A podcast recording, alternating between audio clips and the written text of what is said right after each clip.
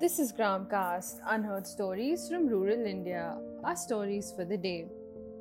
Man with no medical degree treating COVID 19 patients in Parasaul, Uttar Pradesh.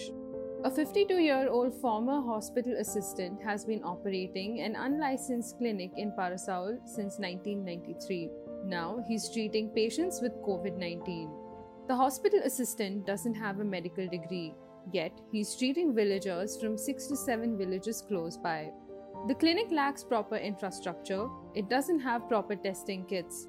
Despite the lack of adequate facilities, villagers visit the unlicensed clinic because it is risky to step out and meet an actual doctor. Zero budget natural farming turns profit making easy in Ongole, Andhra Pradesh. Zero budget natural farming is a method where different vegetables are cultivated in the same land.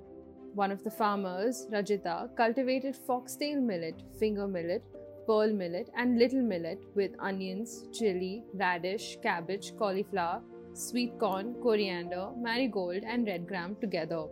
She adopted a non pesticide management approach, which is a type of organic farming.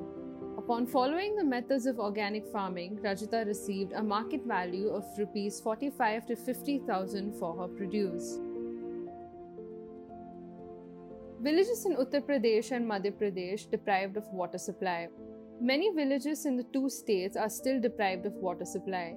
In summer, other villages run out of water, which turns up the severity of the situation. Villagers have been forced to drink water from ponds, which is unfit for drinking. Bundelkhand, which was a drought prone area, has now become deprived of water. Villages in Panna and Banda districts don't have water either.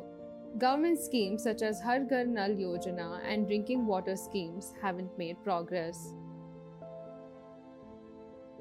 Nilgiri Tea Studio, an example of vocal for local in Tamil Nadu.